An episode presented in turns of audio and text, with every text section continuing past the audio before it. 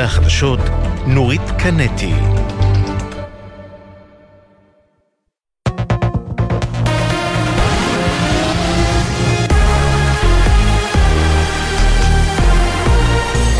גלי צה"ל, השעה אחת. שלום רב, באולפן אהוד גרף עם מה שקורה עכשיו. חשד לפיגוע דריסה במחסום בקעות בבקעת הירדן. יש פצועים במקום. המחבל מנוטרל. מדווח כתבנו ביהודה ושומרון, הוד בראל. מחבל הגיע ברכב לכיוון מחסום בקעות שבבקעת הירדן סמוך ליישוב חמרה ודרס אזרחים שהיו במקום. לוחמי צה"ל הגיבו בירי ונטרלו את המחבל. כביש 578 נסגר לתנועה לשני הכיוונים. במערכת הביטחון בודקים האם ישנם סיינים נוספים בזירה. עד כאן. בתוך כך הותרו לפרסום שמותיהם של ליביה דיקמן, חנה איפרגן והרב אלימלך וסרמן, שנרצחו בפיגוע הירי בירושלים. גורם ביטחוני מוסר כי שני המחבלים שביצעו את הירי לא קשורים לאף אחד מהאסירים ששוחררו בעסקת החטופים. מדווחת כתבתנו בבירה, נועה ברנס. ליביה דיקמן, תושבת ירושלים, בת 24, נרצחה בפיגוע הבוקר. אמה נרצחה גם חנה איפרגן, מנהלת בית ספר בנות הדסה בבית שמש, כבת 60, והרב והדיין, אלימלך וסרמן, בן 73. המחבלים, האחים מורד ואיברהים נימר מצור באר, שביצעו את פיגוע הירי, מזוהים עם חמאס, שניהם אסירים ביטחוניים לשעבר, הגיעו לתחנה חמושים בנשק, ברכבם נמצאו מחסניות ותחמושת רבה. על רקע הארכת הפסקת האש, דיווחים מעזה לפיהם חיל הים ירה הבוקר לעבר מטרות בחוף הים של דיר אל-בלח. צה"ל אישר את הפרטים ומסר כי הירי בוצע לעבר סירות דיג שהפרו את ההגבלות הביטחוניות שהטיל צה"ל. איש לא נפגע. ידיעה שמסר כתבנו לענייני ערבים, ג'קי חוגי. ראש ממשלת ספרד בעוד התבטאות נגד ישראל. לא מכבדת את החוק ההומניטרי הבינלאומי. מדווחת כתבת חדשות החוץ, איה אילון. בריאיון לטלוויזיה הספרדית אמר ראש ממשלת ספרד פדרו סנצ'ז כי מה שאנחנו רואים בעזה אינו מקובל. עם התמונות שאנחנו רואים והמספר ההולך וגובר של ילדים מתים, יש לי ספקות רציניים שישראל מצייתת לחוק ההומניטרי הבינלאומי. כזכור, בסיום ביקורו של סנצ'ז בישראל בשבוע שעבר, הצהיר כי הרג חסר הבחנה של אזרחים חפים מפשע בעזה הוא לחלוטין בלתי מתקבל על הדעת. יום ההוקרה הממלכתי לנכי מערכות ישראל ופעולות האיבה בסימן המלחמה. עידן קליינמן, יושב ראש ארגון נכי צה"ל, אמר ללוסי אריש חייבים לפעול מיד לשיקום החיילים. לארגון נכי צה"ל זה לא חדש המלחמה שאחרי המלחמה. השנה אנחנו בחרנו כמובן שלא לחגוג, אנחנו לא יכולים תוך כדי לחימה ולא גם לא רוצים. מה שחדש במערכה הזאת זה קודם כל העצימות, מעל 6,000 פצועים, 2,000 כבר הוכרו כנכי צה"ל. בדרך כלל במלחמות אתה אומר קודם נילחם ואז נטפל בפצועים. הפעם אנחנו אחרי רפורמת נפש אחת, חלק מהמסקנות זה שלא מחכים, מטפלים מעכשיו ומיד. מזג האוויר, טמפרטורות רגילות לעונה. מיד אחרי החדשות, משדר מיוחד של יומן הצהריים עם נורית קנטי מבית החולים שיבא לציון יום ההוקרה לפצועי מערכות ישראל ופעולות האיבה. אלה החדשות שעורכת מאיה שוקן.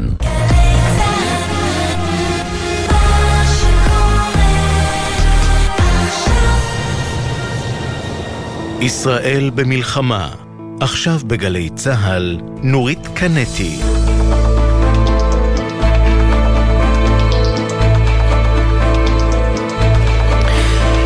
שלום לכם, אחת וארבע דקות. אנחנו במשדר מיוחד של יומן הצהריים, מכאן בית החולים השיקומי המשולב אה, שיבא.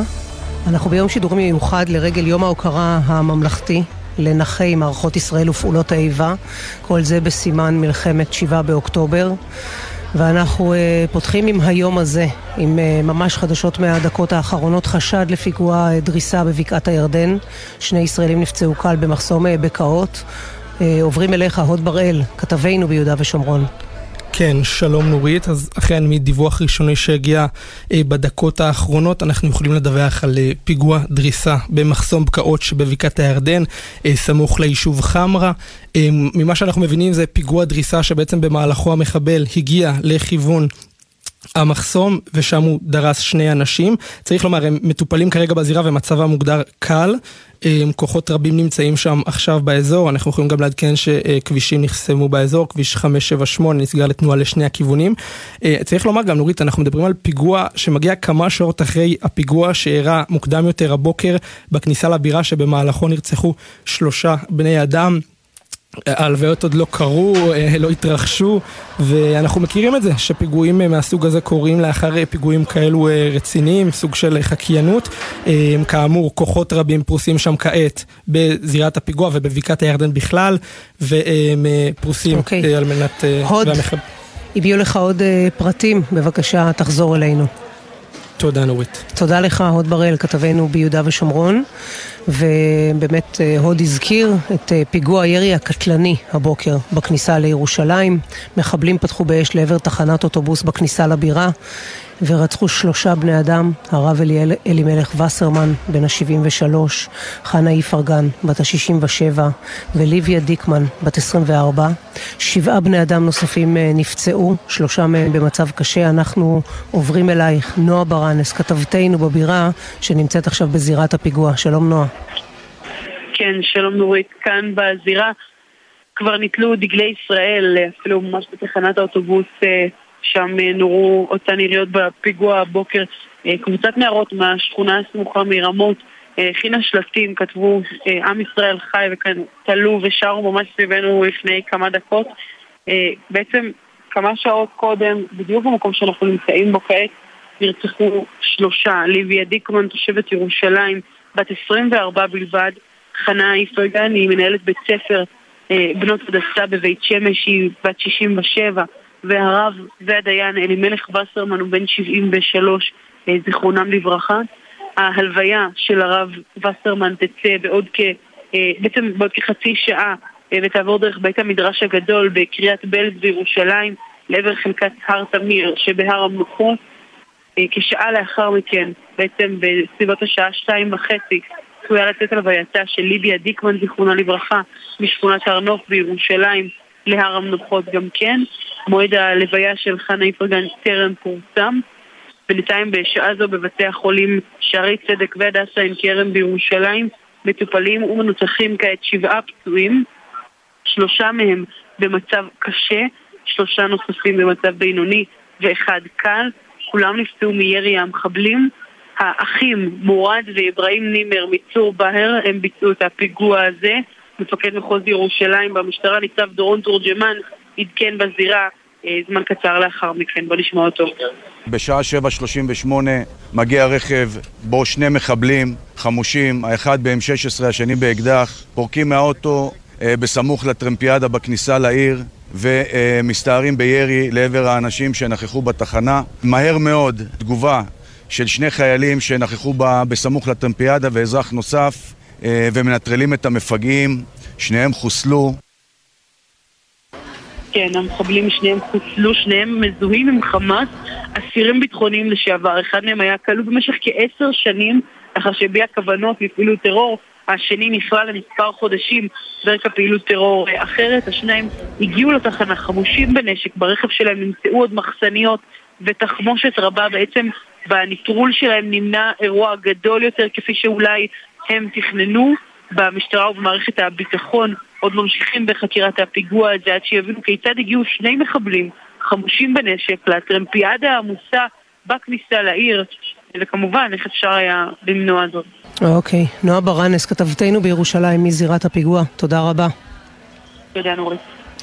המחבלים, כפי שציינה אה, נועה, הם מצור בכר, מזוהים עם חמאס, ריצו בעבר עונשי מאסר בגין מעורבות בטרור. עם עוד פרטים, כתבנו לענייני צבא וביטחון דורון קדוש.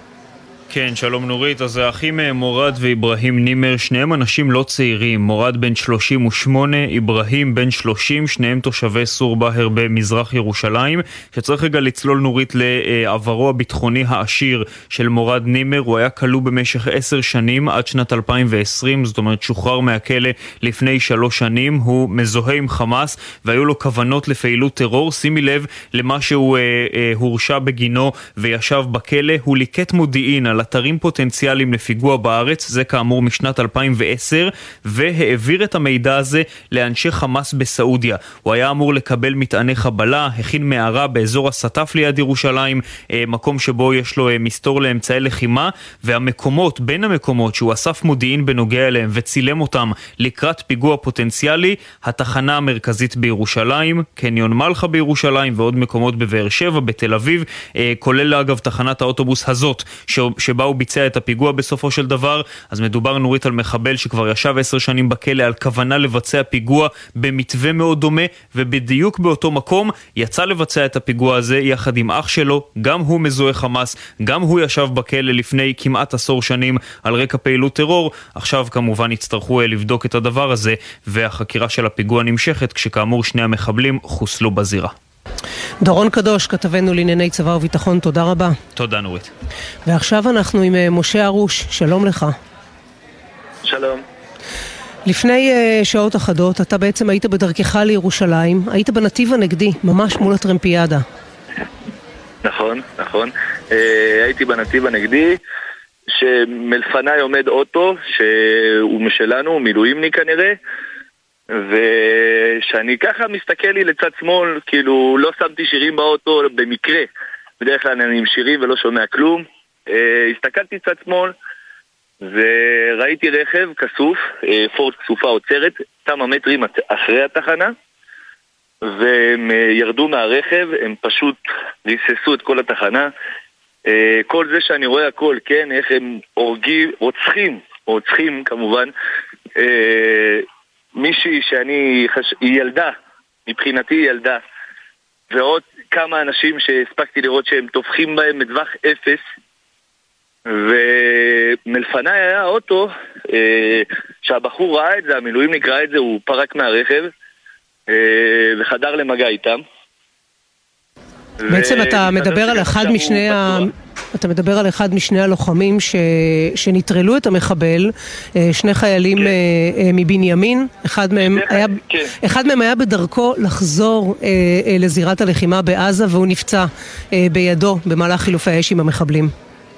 זה אחד מהם, השני היה על אזרחי והוא היה מלפניי בנתיב הנגדי והוא חדר למגע איתם והאוטו נשאר שם, הוא פצוע, פינו אותו לבית חולים ופשוט ראיתי הכל, ותוך כדי שאני רואה הכל, אני מנסה איכשהו לגונן עליי, כי אני בלי נשק, אז uh, ניסיתי לגונן א... עליי, ופשוט נסעתי נגד כיוון התנועה. נסעת נגד כן. כיוון התנועה ובכך גם סימנת לאנשים שמולך ש... כדורים, כדורים ונשקים על אוטומט ו... וכל הסרט הזה שאני אספר לך זה כמה שניות שאתה רואה פשוט שכאילו ממש, אתה מסתכל שמאלה, רואה שתי רוצחים, רוצחים, שטובחים בכל אחד. לא משנה איזה אה, ילדה, כן. אימא, אבא, סבא, לא משנה. כן, רגעים אה, באמת אה, לא פשוטים. משה ארוש, כן. תודה, תודה רבה, תודה רבה שסיפרת לנו מה שעבר עליך הבוקר. תודה. תודה. וכמו שאמרנו, שלושה נרצחים בפיגוע הזה, יהי זכרם ברוך. עכשיו אה, נחזור לרגע לשבעה באוקטובר. הבוקר נודע כי נקבע מותו של אופיר צרפתי, שנחשב אה, חטוף בעזה אה, מהמסיבה ברעים, אבל הבוקר מתברר כי מותו נקבע והודעה נמסרה למשפחתו. אנחנו עם כתבינו, אלי זילברברג, שלום אלי. שלום נורית, כן, משפחתו של אופיר צרפתי בן 27 עודכנה שנרצח 54 ימים, 54 ימים לאחר שנחטף מהמסיבה ברעים. צרפתי היה בן קריית אתא וראש אה, העיר יעקב פרץ עדכן אה, שהוא אכן אה, זוהה ונרצח. הוא היה, הוא השתתף במסיבה עם בת זוגתו שובל גל שהיא ניצלה במסיבה, שותפה בדיון מיוחד שנערך בכנסת לפני כעשרה ימים לכבוד משפחות החטופים, סיפרה על הגבורה שלו, אמרה שהיא, סדרה, שהיא שרדה את המסיבה בזכותו.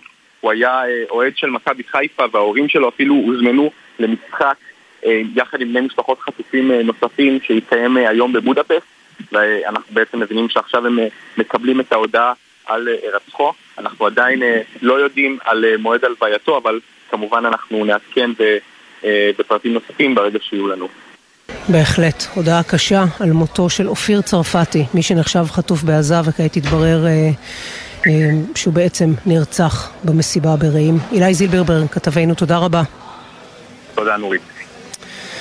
אחרי לילה אה, באמת אה, מורט עצבים על אה, לקראת ביצוע פעימת, הפעימה השישית להחזרת חטופים, היום מתברר כי ישוחררו עוד כמה חטופים, תכף יניר קוזין כתבנו המדיני יעשה לנו סדר, אך במסגרת ההחזרה הזו יוחזרו כנראה גם שלוש גופות מידי חמאס. יניר קוזין כתבנו המדיני, שלום.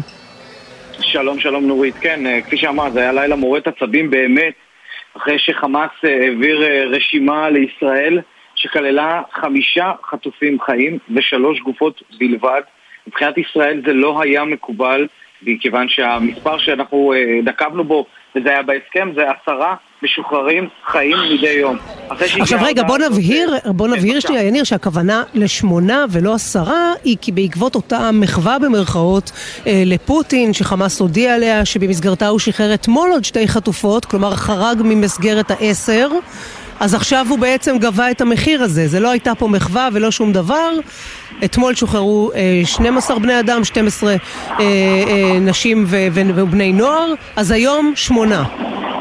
נכון, אני, אני חושב, נורית, אבל שזה הסבר בדיעבד, אם תרשי לי, שאנחנו מספרים בעצם לעצמנו, יותר נכון לשכת ראש הממשלה מספרת לנו, כי בעצם מה שקרה כאן, כאמור, אחרי שהגיעה הרשימה הלא טובה הזאת מבחינת ישראל, אה, עברה דרישה של, אה, של ישראל לחמאס דרך הקטרים, תעבירו את העשרה החטופים כפי שסוכם מלכתחילה, וזה הגיע ממש ברגע האחרון, כאשר חמאס בעצם, כמו שאת אומרת, מעביר רשימה של שמונה חטופים, אחרי שהוא טען שמלבד החמישה חטופים שהציע בלילה, אין יותר באמתחתו אה, עוד חטופים חיים מהקבוצה של הנשים ושל הילדים, והנה באורח פלא הצליח למצוא תוך כמה שעות עוד שלושה, ואכן אנחנו עומדים עכשיו על שמונה חטופים שישוחררו, ובעצם ההסבר הוא, כמו שציינת, שאתמול השתחררו שתי חטופות ישראליות עם אזרחות רוסית כמחווה לפוטין, וזה משלים לנו את העשרה. כל המשחקים האלה של חמאס בעצם מעידים לנו שני דברים. אחד, שהוא מעוניין בהפסקת האש, או בהמשכה, מצד שני הוא מעוניין לשלם פחות ופחות על הנושא הזה, ולא בטוח שישראל תהיה מוכנה עוד לקבל.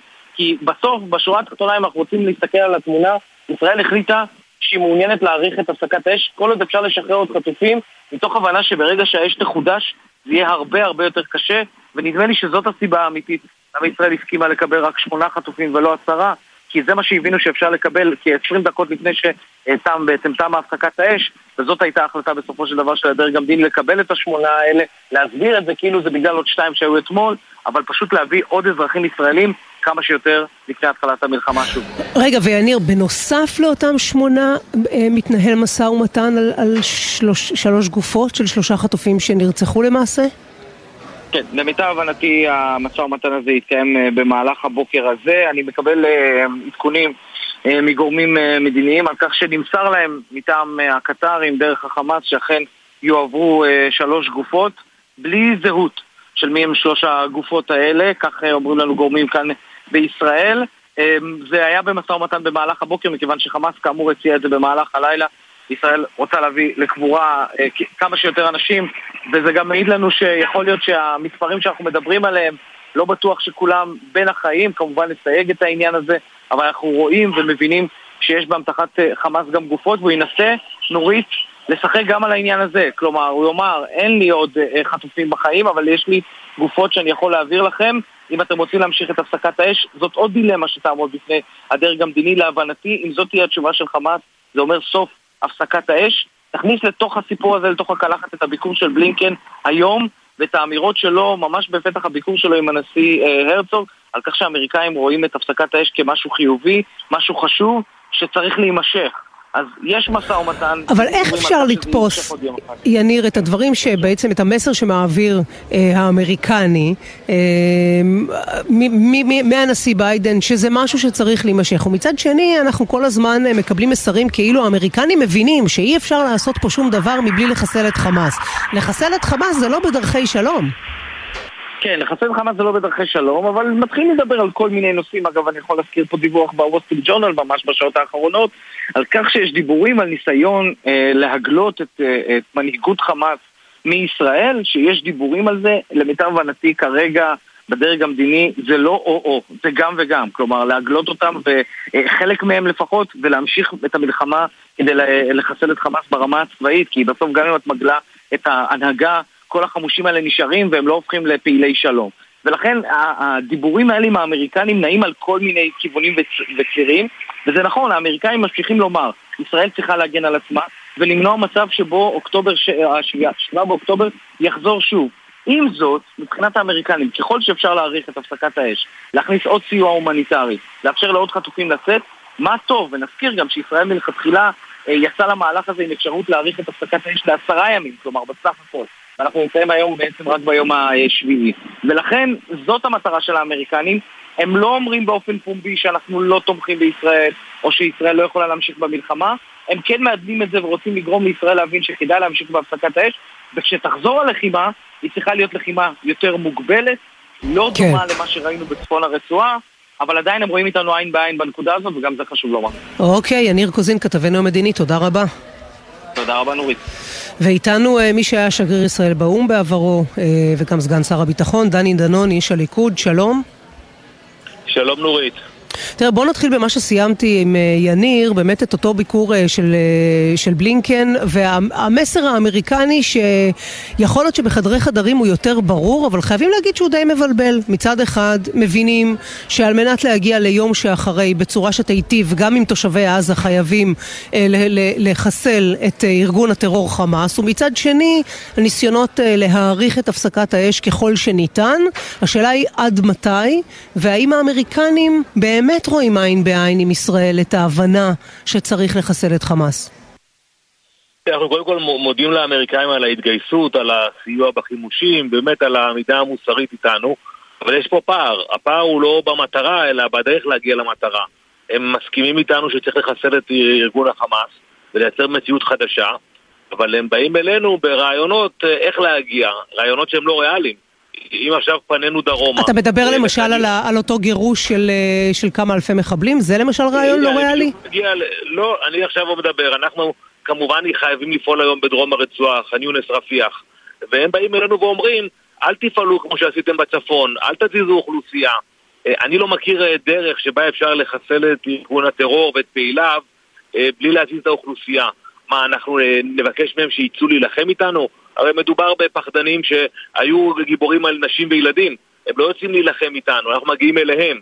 ולכן אנחנו היום צריכים לומר זאת, ואני מאמין שגם ראש הממשלה יעשה זאת. אה, סליחה, אין דרך אחרת. גם אתם, שנלחמתם בכוחות של דאעש בפלוג'ה, במוסול, נכנסתם לתוך הערים ופעלתם והפצצתם מהאוויר. הטיעונים יכולים להיות מאוד משכנעים, דני דנון, אבל בסוף אנחנו לא- צריכים את האמריקנים לא רק בשביל שלא יטילו וטו באו"ם, ולא רק כדי שיסייעו לנו להשיג את אותה לגיטימציה ולהעריך אותה, אלא בסוף אנחנו צריכים מהם באמת ציוד לחימה, חימושים. נורית, את צודקת, אבל כרגע המצב הוא שאין עימות, אה, לא צריך להעצים אותו. אבל אם נגיע בעוד מספר שבועות למקום הברית לא תהיה איתנו, אז העמדה שלי תהיה שגם במחיר של עימות עם הברית, אנחנו חייבים ללכת עד הסוף. זאת אומרת, אין לנו ברירה, גם עם פחות חימושים, או חימושים פחות מדויקים, אנחנו נהיה חייבים כי זה, זה בנפשנו. אנחנו חייבים הפעם להכריע את המערכה הזאת מול חמאס. במדינת ישראל יש הפנמה שזה, שזה קיים, ואנחנו גם צריכים לשכנע את זה. אני חושב שאם הם יראו נחישות מהצד שלנו, הם ינסו, הם ילחצו, הם יבקשו עוד דברים בנושא ההומניטרי, אבל הם יבינו שבסופו של דבר אין לנו דרך אחרת להכריע את חמאס. זה לא יבוא מהאו"ם, זה לא יבוא משיחות של הקהילה הבינלאומית, וגם להם אין פתרון אחר להציע לנו. עכשיו תראה, אנחנו בימים האחרונים בעצם עוקבים כולם פה בחרדה וטלטלה רגשית כזאת להשבת החטופים ובאיזה שעה זה יקרה והתחושה היא שחמאס עושה כל מה שהוא יכול על מנת אה, לשחק בישראל, על מנת מצד אחד גם להאריך את ההפוגה ככל שהוא יכול וגם לשחק בעצבים החשופים אה, של ישראל, אם זה אותן נקודות מפגש באמת, אה, אתה יודע, מפחידות ואולי אף מסוכנות לשלום החטופים והחטופות שעוברים שם, אם זה בעזה, אם זה המשיכה של הדברים, וכן קורה, לא קורה, והשמות ו, וגופות, ממש, אתה יודע, להפוך משא ומתן על חיי אדם לשוק מזרח תיכוני, מנקודת המבט שלהם. יש איזשהו מקום שבו ישראל צריכה להגיד די, אנחנו לא נותנים לחמאס לנהל אותנו בצורה כזאת? תראה, לצערנו הרב הם מתעתעים בנו. וכמו שציינתם, אה, משתמשים בלוחמה פסיכולוגית ומצליחים. אבל אני חושב שבסופו של דבר זה היה שווה את זה. זאת אומרת, כשרואים את המשפחות ואת הילדים ואת הנשים חזרה בישראל, אז המחיר גם המבצעי שצה"ל שילם וישלם בהמשך, וגם המחיר של הטראומה הנפשית של כל עם ישראל, זה היה שווה את זה, כי אנחנו נסיים את ההפוגה הזאת אה, עם עשרות אה, של ילדים ואימהות חזרה בישראל, והכי חשוב זה לחזור ללחימה בכל הכוח. אני עכשיו סיימתי תדרוך של כתבים זרים בקריה, ואמרתי להם, אנחנו נערכים לחזור למלחמה, אנחנו הולכים עד הסוף, אל תטעו. נכון שזה נראה עכשיו שהמושכות עברו לידיים של יחיא סינואר, כי הוא הכתיב את הקצב, הוא הכתיב את המיקום ואת השעות ואת השמות, אבל בקרוב מאוד הוא יחזור למחילות שלו, אנחנו מתכוונים להגיע אליו. אז יהיה פה היפוך. בשבוע האחרון את צודקת, ההובלה הייתה בידי חמאס.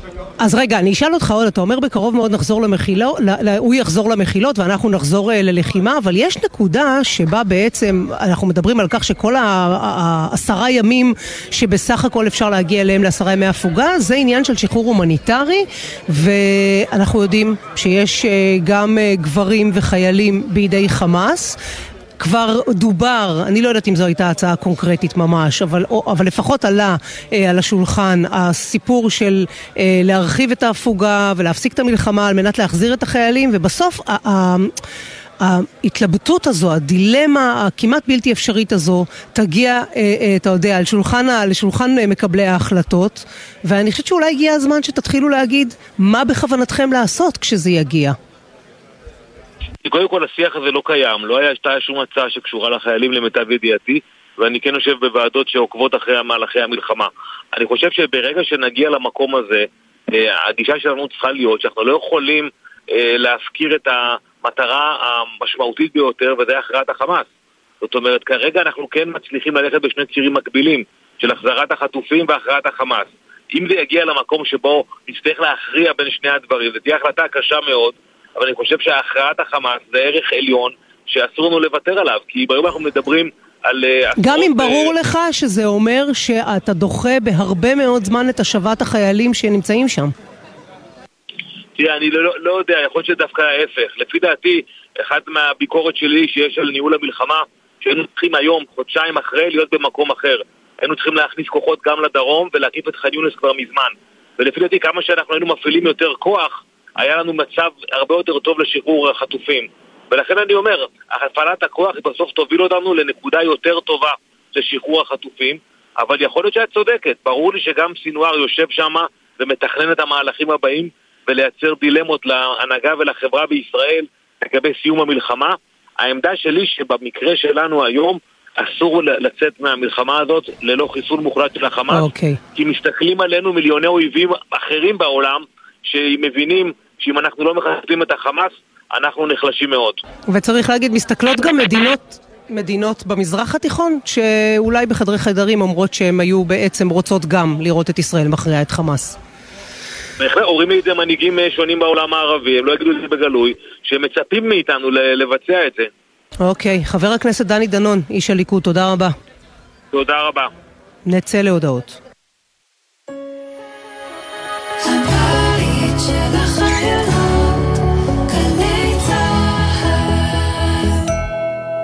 זו העונה של קטיף העדרים. זו העונה של שתילת הירקות. זו העונה של גיזום הנשירים. וזו העונה במשק בעלי החיים. חקלאי ישראל, כמה עובדים חסרים לכם כדי להציל את העונה? ספרו לנו על צורכי המשק שלכם, ואנחנו, במשרד החקלאות, נדאג לכם לידיים עובדות. מלאו עכשיו טופס באתר המשרד. יחד נציל את העונה, ויחד ננצח. מגיש משרד החקלאות ופיתוח הכפר. אקדימה, לימודי המשך בר אילן. באתר אקדימה ריכזנו למענכם יותר מ-200 קורסים, לימודי תעודה והכשרה. אתר חדש, מתקדם ונוח לחיפוש. זה המעט שיכולנו לעשות כדי שתוכלו להמשיך להתפתח כאנשי מקצוע, כמנהלים, כאנשים. גם בימים אלה. אקדימה, לימודי המשך בר אילן. חפשו בגוגל. אקדימה. מצבים של חרדה, מתח וטראומה עלולים להגביר תופעות של אלימות במשפחה, והם עלולים גם לדחוק הצידה את הטיפול בעצמנו. אם נפגעתם מאלימות פיזית, מילולית, מינית או כלכלית, אנחנו במשרד הרווחה והביטחון החברתי כאן בשבילכם. אל תדחו את הפנייה לסוף המלחמה. התקשרו 118 בכל שעות היממה. משרד הרווחה והביטחון החברתי. גלי צה"ל מברכת את השבים והשבות. עיקר החטופים באחד הימים המתוחים, אולי בעשורים האחרונים. צעצועים וספר צביעה של חד קרן, שולחן שהכינו צוותים של אכ"א לילדים שאמורים לחזור. בבית החולים ממש נערכים כבר לקלוט אה, חלק מהמשוחררים והמשוחררות. כתבנו מאשר שהם במצרים. השיירה שעושה דרכה לכאן. רכב שנוסע על הכביש מולנו. אנחנו לאט לאט מזהים כל חטוף שמגיע לארץ. אני ממתינה לנכדות שלי. פשוט נתתי צעקה, הנה! החטופים, החטופות, בדרך לישראל. מנגנים שירים, עם דמעות בעיניים. לא היה גבול באמת לצהלות השמחה. מצפים לכולם בבית. גלי צה"ל, כל מקום, כל הזמן. עכשיו בגלי צה"ל, נורית קנטי. אחת וחצי, אנחנו uh, בשידור מיוחד מבית החולים השיקומי המשולב uh, בשיבא uh, לרגל יום ההוקרה הממלכתי לנכי מערכות ישראל ופעולות האיבה וכל זה בסימן מלחמת שבעה באוקטובר ומולי כאן בלובי של בית, ה, של, של בית החולים השיקומי uh, יושבים שניים, רב סרן אביתר זייתוני, שלום. נעים מאוד. אתה מ"פ ומפקד בקורס מ"כים נכון. בגדוד מ"כים של צנחנים, כן, בביסלח 450, כן. כן, מכירה טוב את הבסיס הזה. וסגן רומי ולדמן, קצינת uh, שלום. נפגעים, שלום, מלווה את, uh, את אביתר. אז אביתר, בוא נחזור uh, ל-7 באוקטובר. טוב, אז נעשה את זה קצר וקולע. 7 באוקטובר, בוא נגיד ככה, זה... מה, בוא נגיד ככה, 7 באוקטובר אני נמצא בשבת אה, בוקר. בבית. בבית, כן. הפלוגה שלי סוגרת שבת כי אני במוצא שהייתי אמור לטוס למשלחת של הצבא. אה, של מנהיגות רואה עתיד, בסוף ראיתי מנהיגות אחרת כן. וראיתי עתיד אחר. אה, קם בבוקר למלא הודעות. אבל מנהיגות הייתה שם, צריך להגיד. לגמרי, כן, אמרתי מנהיגות אחרת, מנהיגות שהייתה. קם בבוקר, ישר חברה שלי רואה את כל ההודעות, כל הדברים שאני מתחיל אה, לדבר, ישר מתחיל להתארגן, היא לא מבינה לאן אני הולך, מה אני עושה. אני אומר לה, יש משהו בעוטף עזה, אני עף, לוקח את המפתחות שלה, של הרכב, ונוסע, כי הרכב שלי היה בפלוגה. אה, נוסע כמה שיותר מהר, בינתיים אומר לסמ"ך מ"פ שלי שיעמיס את הציוד לחימה שלי ואת הנשק האישי. אה, כי אני בסוף בא רק עם אקדח, כן. ומגיע לשם. מגיע לקיבוץ צאלים, שם מכנה את הרכב, חובר לציוד לחימה שלי, מקפיצים אותי לרעים, שם כבר הנהג חובר אליי, אה, משם אני לוקח את הנשק, מכנס את המפקדים שלי שהם היו אחרי כמה התקלות שם בצומת רעים, בכביש 232, אה, ומבין את המתרחש לכך, מה שקורה במרחב. אתה רואה את כל הרכבים של, ה... של האזרחים, ואתה רואה איך האזרחים נראים, שאתה רואה זוועות, ואתה מבין מה שעושים לנו, ולאט לאט אתה כאילו מבין את התמונת מצב, מה שקורה. משם אני מבין שאני צריך אה, לקפוץ אה, לקיבוץ אה, כיסופים, שיש שם התבצרות של מחבלים, לוקח איתי מחלקה אחת. מגיע לש"ג, יש שם טנק, אני חובר אליו, להבין רגע תמונת מצב מה קורה. משם נכנס אחרי זה לתוך, לתוך הקיבוץ. יש שם את המ"פ של גולני, אני חובר אליו, אחרי זה מגיעים לתוך בית. מחלקים גזרות עם. עם הרבש"ץ, זיכרונו לברכה, שגם נהרג באירוע. אה, אני לוקח את כל האזור הצפון-מזרחי של אה, כיסופים ומתחילים אה, בסריקה מאובטחת. ואני יכול להגיד שזה היה השקט שלפני הסערה וכמו שיש לך לפעמים תחושת בטן שאת מרגישה שהולך לקרות משהו, הרגשתי שבאמת הולך לקרות משהו. זהו, עובר את הגן ילדים ואש כבדה נפתחת עליי. על כל המחלקה שם, אני הייתי בקיצון שמאל, מ"מ היה בקיצון ימין, ומתחילים לנהל אש. אה, מחסות, נסה להבין רגע איפה המחבלים, כי הם לא במגע איתך. וממש ממש הם בתוך הבתים, אתה מצליח אה, לזהות ולהבין איפה הם נמצאים, וכל האמל"ח שיש להם, הכל עלינו. ואני בן זיג... לזה... זה לא רק נשק קל, לא רק נשק, RPG. רימונים ו-RPG. אה, נזרקו עליי בערך חמישה רימונים, ועוד כל האמל"ח שבאמת היה להם, אתה פותח זיג, אתה יורה, פוגע. ואני כזה מנסה כאילו להבין, אני בסרט או במציאות? ישר מתאפס על עצמי ואני מבין שאני במציאות, וכמו שאת רואה סרט פעולה שיש כל כך הרבה מחבלים, אז זה היה בדיוק אותו דבר, וחוויתי התקלויות אה, באיו"ש של אה, חוליות קטנות, אבל זה היה משהו אחר. אחר לגמרי. לא הייתה חוליה קטנה, היו המון מחבלים. היו המון מחבלים, וזה משהו שאתה לא, לא היית מוכן אליו. זה לא עכשיו הכניסה לעזה שאנשים יודעים מה המשימה ולאן אתה נכנס, ואתה מוכן מנטלית, פיזית, ואתה יודע מה אתה הולך לעשות. זה פשוט אתה מגיע לשם, ואתה רואה את הפלוגה שלך, ואתה נדהם איך כל אחד נלחם ונותן את החיים ועושה את הכל. ואני הייתי עם הקשר שלי, ואני מנסה לצמצם כמה שיותר למחבלים. רואה טווח של המחבלים, פוגעים שם, ואז מה שאמרתי, נזרקו עלינו לא מעט רימונים. מגיע חזרה לכיוון הבית, כשאני פותח את הבא, שוב את, ה, את השטח, אני מקבל כבר את הכדור ב, בירך, מבין שנפגעתי, נופל על הרצפה, מוציא את החטיים. חובש את עצמך. כן, וגם uh, הקשר שלי עזר לי, כי כבר היה קשה. אני עובר לאקדח שלי, כי אני מבין שאני צריך רגע לשמור על uh, מה שנקרא, על, ה, על החיים שלי פה, ואין מצב שאני מאבד הכרה. הבנת גם שייקח זמן עד שיחלצו אותך, בגלל כן, שעדיין כן, כן. מתנהלת חד לחימה. עצימה בתוך הקיבוץ? כן, חד משמעית. היה כאוס אחד גדול, יום שבת, ומי יודע שזה מה שיקרה. ולוקח זמן. אתה בינתיים מחפה, אתה רוצה לראות שחס וחלילה לא יגיעו אליך וינסו לחטוף אותך, והקשר איתי, והקשר נתן את כל כולו בשבילי, אה, ואני מחכה, מחכה לא מעט שעות, עד שבאמת אה, הגיע דוד, ברוורס אליי, העמיס אותי. אה, נסה לתת לי משכך כאבים, לא כל כך עזר לי, כי כל הזמן מי הזה... זה, זה הקשר, דוד? לא, דוד זה הרכב ממוגן שהגיע אה. אליי ברוורס. אה, כל הזמן הזה נשכתי מקל, בשביל רגע כמה שפחות שיהיה. כאבים. לא היה לך שום דבר שיעזור אה, לך נכון, בשעות האלה. לא היה, לא היה חובש לידי.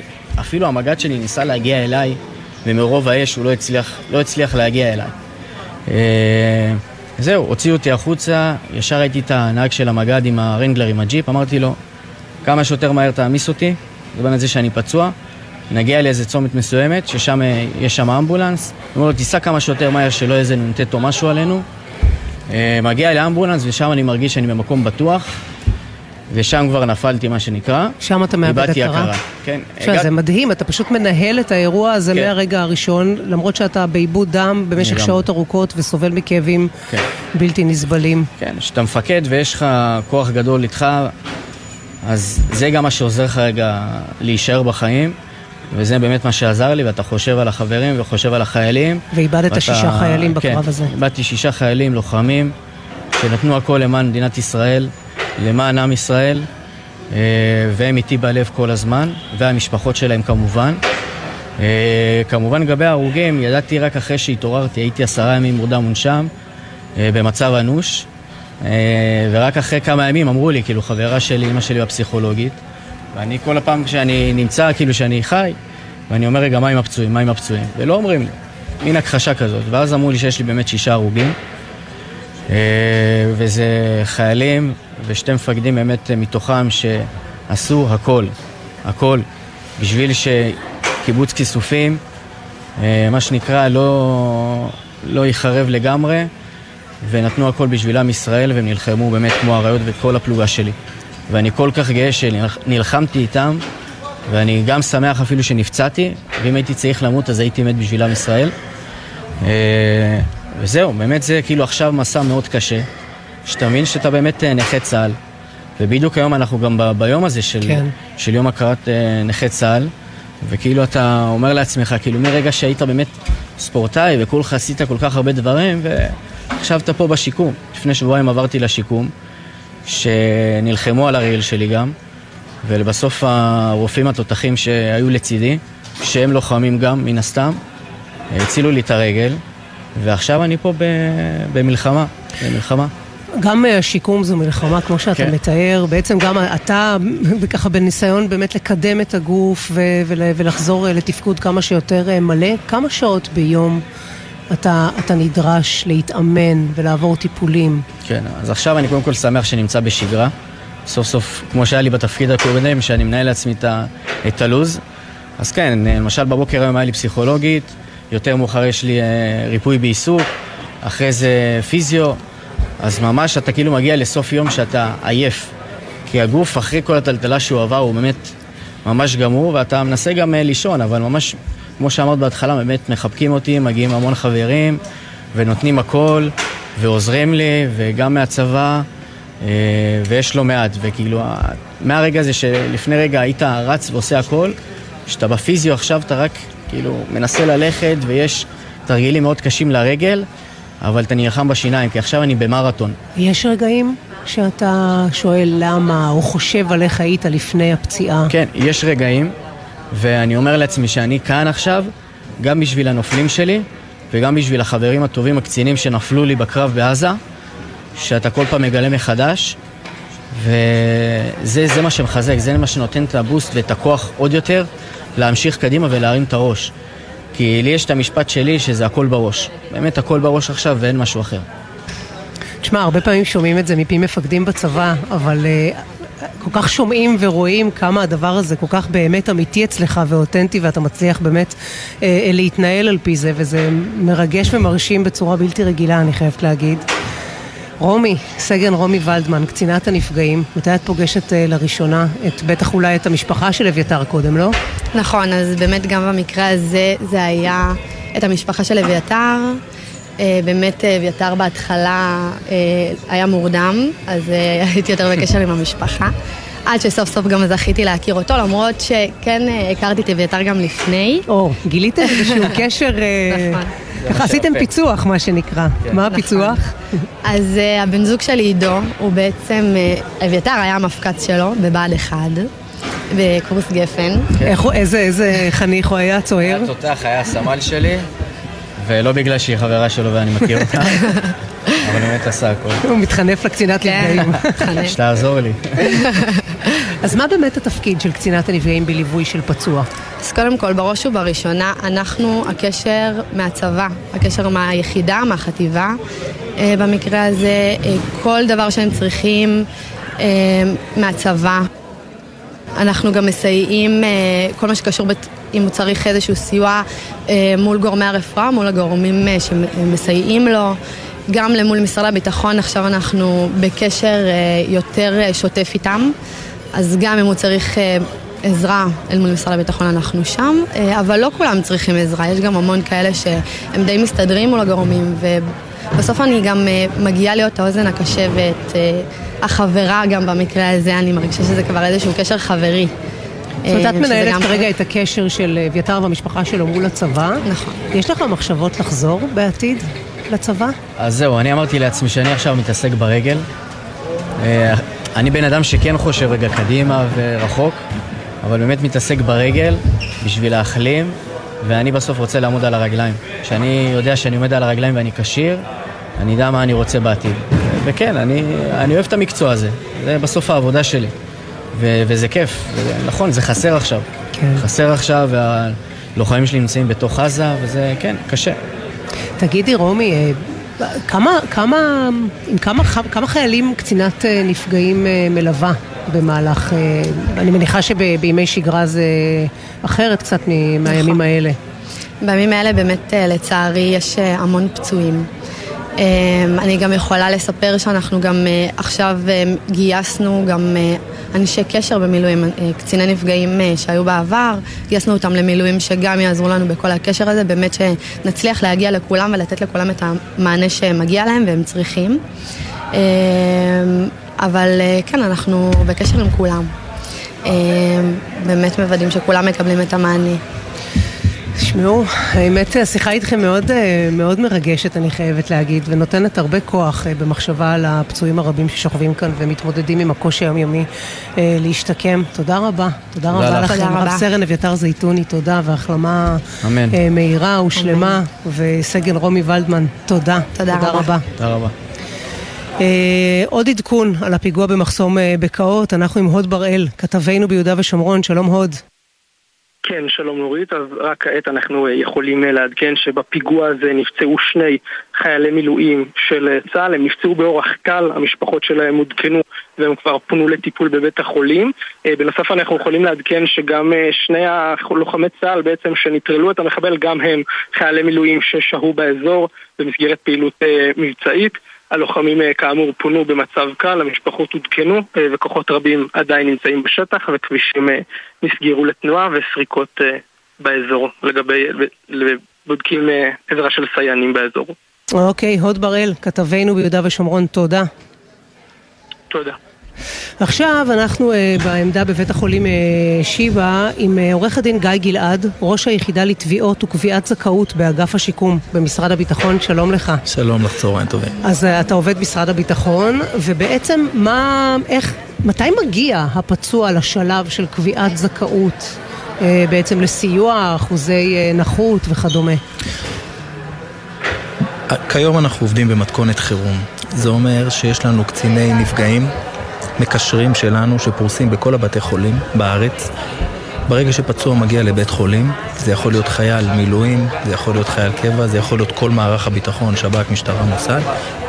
אה, מקשר שלנו מגיע אליו, הוא רואה מה, מה קרה לו, מה מצבו, מגיש עבורו את בקשת ההכרה אלינו בערוץ קצר ומהיר, וההכרה שלו בעצם היא די מיידית, רובם בתוך יום, חלקם אולי תוך יום, יום וחצי. אבל העניין של ההכרה הוא לא כולל אה, אה, אחוזים? כלומר, יש נכים באחוזים כאלה ואחרים? זה כן, בשלב הראשון עכשיו, מה שחשוב זה שהם יקבלו את הטיפול הרפואי, ואלה שנפצעו והולך להיות להם נכות, הם מקבלים מקדמות על חשבון תגמולים עתידיים, כי בשלב הזה חלקם לא יכולים לעמוד בפני ועדה רפואית, חלקם פצועים קשה ובינוני. חלקם גם לא רוצים אולי לעמוד בפני ועדה רפואית כי הם רוצים לעסוק בשיקום שלהם ובטיפול שלהם ולכן אנחנו נותנים להם מקדמות על חשבון תגמולים עתידיים ובהמשך הם יעמדו בפני ועדה רפואית שתקבע את גובה אחוזי הנכות שלהם ברגע שחייל או, או איש משטרה, שב"כ, נפצע ויש לו מעל עשרה אחוזי נכות, הוא מקבל אה, מקדמות, הוא מקבל בעצם מענק ממשרד הביטחון, ומעל עשרים אחוז הוא הופך להיות נכה צה"ל שמטופל במשרד הביטחון. עם כל המעטפת שאין שום גוף בעולם שנותן את המעטפת שנותן אה, משרד הביטחון, אגף השיקום. עכשיו זה... אנחנו מדברים על אה, נכות פיזית, אבל יש אה, כמובן גם, אה, דובר הרבה בשנים האחרונות, עוד לפני 7 באוקטובר ולאחריו, אני מניחה שהנושא הזה יעלה ביתר שאת, כל הנושא של נכות נפשית. האם כבר אתם מגיעים לטפל באנשים שזקוקים לעזרה, נפש... לעזרה נפשית? בוודאי, ונכות נפשית היא נכות לכל דבר, היא פציעה לכל דבר, גם אם לא רואים אותה. ואני אגיד יותר מזה, כל פצוע פיזי שנפצע, אוטומטית מקבל מאיתנו גם טיפול נפשי. לו ולבני משפחתו מדרגה ראשונה, כדי לייצר מניעה אם צריך, אה, או טיפול אה, טוב יותר. כמובן שמי שנפגע פיזית מקבל מאיתנו את אותו טיפול. רגע. ואת המעטפת אה, המלאה שאנחנו נותנים כמו לפצועים הפיזיים. אנחנו לא עושים הבחנה כמובן.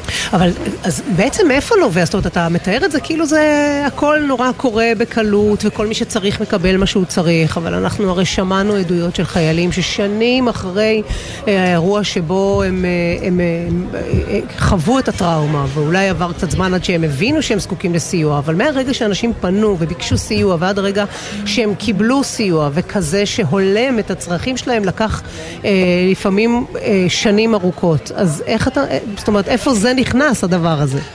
אנחנו בשיאה של רפורמת נפש אחת שהתחילה לפני שנתיים פחות או יותר ונמצאת אה, בעיצומה. את צודקת, היו מקרים שבאמת אה, לקח הטיפול בהם הרבה זמן והיו מקרים שהתמשכו. משכי זמן הטיפול התקצרו אצלנו משמעותית. אה, היום אנחנו עושים הרבה דברים בדחיפה, קיצרנו המון תהליכים בירוקרטיים. ונכון לעכשיו, והתחלתי את דבריי, אנחנו נמצאים במתכונת עבודה בחירום. העבודה בחירום היא שונה. אנחנו מגיעים לפצועים, לא הפצועים מגיעים אלינו. ולכן התמונה היא טיפה שונה, הרבה יותר מהירה, הרבה יותר פרואקטיבית. נתקלתם פה באיזה שהם צרכים או דרישות או בקשות שהן אחרות קצת? כלומר שבשגרה אתם אה, פחות אה, נדרשים להם, אבל, אבל האירוע הזה הרי הוא כל כך דרמטי וכל כך גדול. אה, יש, יש איזה שהם צרכים שנדרשתם להם שלא הייתם אולי מוכנים אליהם מראש? תראי, הצרכים הם אותם צרכים, אבל ההיקפים הם דברים שאנחנו לא, לא נתקענו, אני, אני בטח ולא, אבל נראה לי גם ותיקי אגף השיקום וותיקי משרד הביטחון לא נתקלו בהיקפים כאלה. אנחנו עם, uh, כבר קלטנו מעל אלפיים פצועים. כמו שאמרתי, רובם בתוך יום אחד זה היקפים ש... שזה כמעט מה שמתקבל בארבעה חודשים בשגרה. זה הגיע אלינו בתוך ימים בודדים.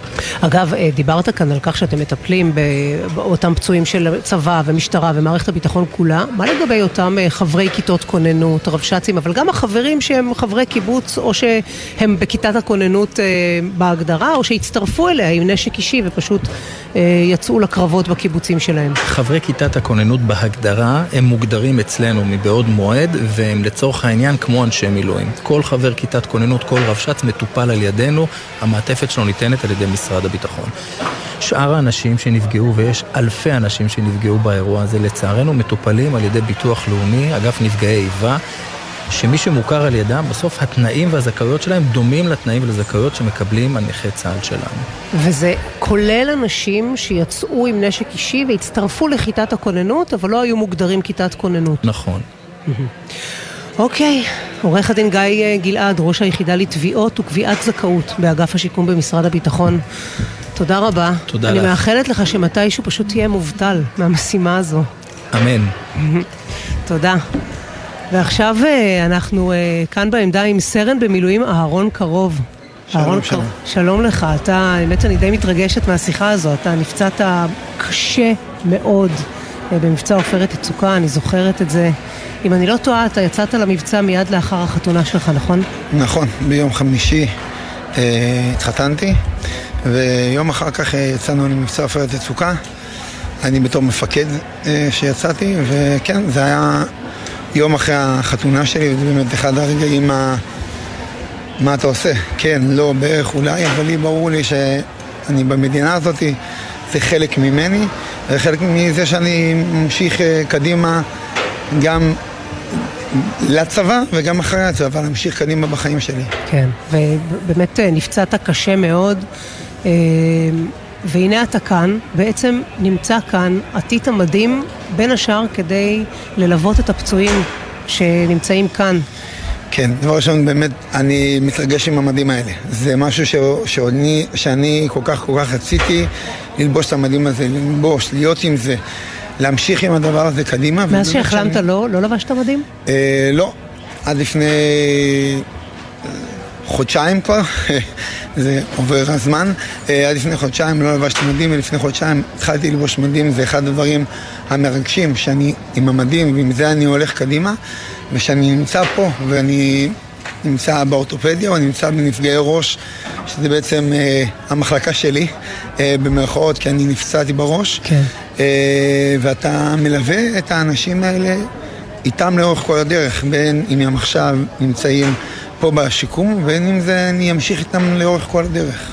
מה המשמעות של הליווי הזה, של אדם שהיה פה ועבר את זה, ואפילו נפצע, באות, זאת אומרת, במלחמה מול אותו ארגון טרור, אותו ארגון מרצחים, כשאתה פוגש פה את הפצועים ואת המשוקמים?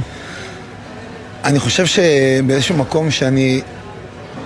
הם, הם נלחמו באותם אויבים שאני נלחמתי. זה אותו דבר, אני מקווה מאוד שמעכשיו כבר לא יהיה את האויבים האלה, אבל אנחנו זה. יש בזה מין איזה חיבור שבסופו של דבר אני והם נלחמנו עם אותם אויבים, אנחנו רוצים שהם לא יהיו האויבים האלה, לא משנה אם זה עופרת יצוקה או עכשיו במלחמה הנוכחית. יש בזה איזה חיבור אחד עם השני. והדבר השני זה בסופו של דבר שאני רואה אותם ואני מרגיש איפה שהם, אנחנו, אנחנו מרגישים ביחד, אנחנו מרגישים תאומים במרכאות, ובדיוק היום שלחתי, בגלל יום ההוקרה לפצועי צה"ל, שלחתי הודעה לכל האחים שלי, לאימא שלי, לכולם, שאני פתאום מרגיש מה זה להיות מהצד השני ולראות אה, אימא בוכה על זה שאם הילד הוא ידע או לא ידע, הוא ידבר, הוא לא ידבר, ופתאום אני מרגיש מה שהם הרגישו שאני שכבתי בזה, כן. ואני מרגיש שיש בזה משהו שאנחנו ביחד. זאת אומרת, אתה גם לומד משהו בעצם על מה שעבר על המשפחה שלך בזמן הזה, שאתה, כשאתה היית מאושפז במצב כל כך קשה. ממש, אני חייב לציין שאני פתאום מרגיש את זה, ופתאום אני חווה את זה, ופתאום אני משדר את זה מול המשפחה שלי, כי יש פה איזה משהו שלא לא היה. ואני פתאום רואה את זה, פתאום זה, זה משהו חדש מבחינתי, 15 שנה אחר כך, כן, עוד רגע אנחנו ב-15 שנה... זה איזושהי סגירת מעגל בשבילך. ברור. זה סגירת מעגל, זה משהו מבחינתי מאוד מאוד שונה לגמרי ממה שחשבתי. מי יזם את ההגעה שלך? אני מניחה שאתה פשוט התייצבת פה, לא? Uh, התייצבתי, יש עוד מישהו שהוא גם היוז, יוזם המיזם הזה של לבוא ולהיות כאן. Mm-hmm. Uh, אנחנו ביחד, ואנחנו לאט לאט עוד ועוד ועוד אנשים עוד פצועים. מגיעים לפה, כן, כן. עוד פצועים מכל המלחמות שלצערנו הרב נלחמנו. לצערנו הרב לא חסר. כן, וכן, אנחנו נמצאים איתם, אנחנו הולכים איתם, אנחנו הולכים איתם קדימה, אני חושב שזה משהו שלדעתי, הפעם הזאתי, אנחנו הפעם לא רק מגיעים איתם, מלטפים אותם, אלא הפעם אנחנו ממשיכים איתם קדימה. ואתה מרגיש שיש אה, ככה משמעות גדולה לגבי זה שאתה בא ו- ועוזר למישהו להבין או, או להסתגל למצב החדש שלו. כן, כי בסופו של דבר שאני הולך עם מישהו שפצוע ראש, לא משנה, רגל זה, אני עומד פה. אני עומד, אני הולך, אני רץ, יש לי ילדים, זה משהו ש... מה, גם אתה היית פה? גם אתה היית מחוסר הכרה? גם אתה היית זה? מה זה, כן. ואני כאן. לא יודע כל אחד לאן הוא יגיע, כן. אבל כן. אבל כמה פה... טוב לשמוע שאתה אומר, אני רץ, אני מגדל ילדים, אני, אני אזרח תפקודי במדינה ויש לי דבר. חיים. איזה דבר. כיף לשמוע. סרן במילואים אהרון קרוב, כל הכבוד שבאת, זאת אומרת, זה ממש... אה, זה, כנראה לך זה מובן מאליו, אבל זה באמת אה, מאוד מרגש. הרבה תודה, וטוב תודה לראות אותך. תודה רבה רבה רבה. אה, נשמע קצת... כמה, כמה צלילים לקראת uh, חדשות השעה שתיים, ואחריהן אנחנו נהיה כאן uh, בעוד שעה של שידור מיוחד מבית החולים השיקומי uh, בשיבא, יום ההוקרה הממלכתי לנכי מערכות ישראל ופעולות האיבה. ניפגש אחרי חדשות השעה שתיים.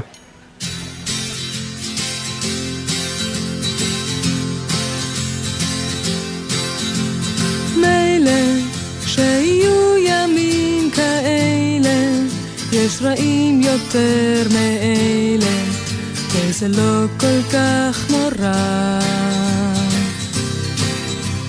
מילא שיהיו ימים כאלה, יש טובים יותר מאלה, הם יבואו חזרה. אף על פי שבינינו מפעם לפעם נדמה שאיבדנו כל טעם, ואין לזה סוף. בכל זאת, מזל שהשמש זורחת,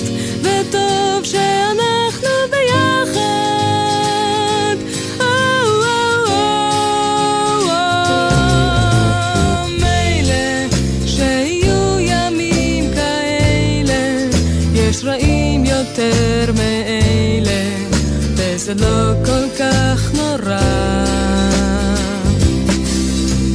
מילא שיהיו ימים כאלה, יש טובים יותר מאלה, הם יבואו חזרה. אף על פי שלרוב המצב פה מתוח, ומה כבר לגמרי בטוח, כשאין לזה סוף.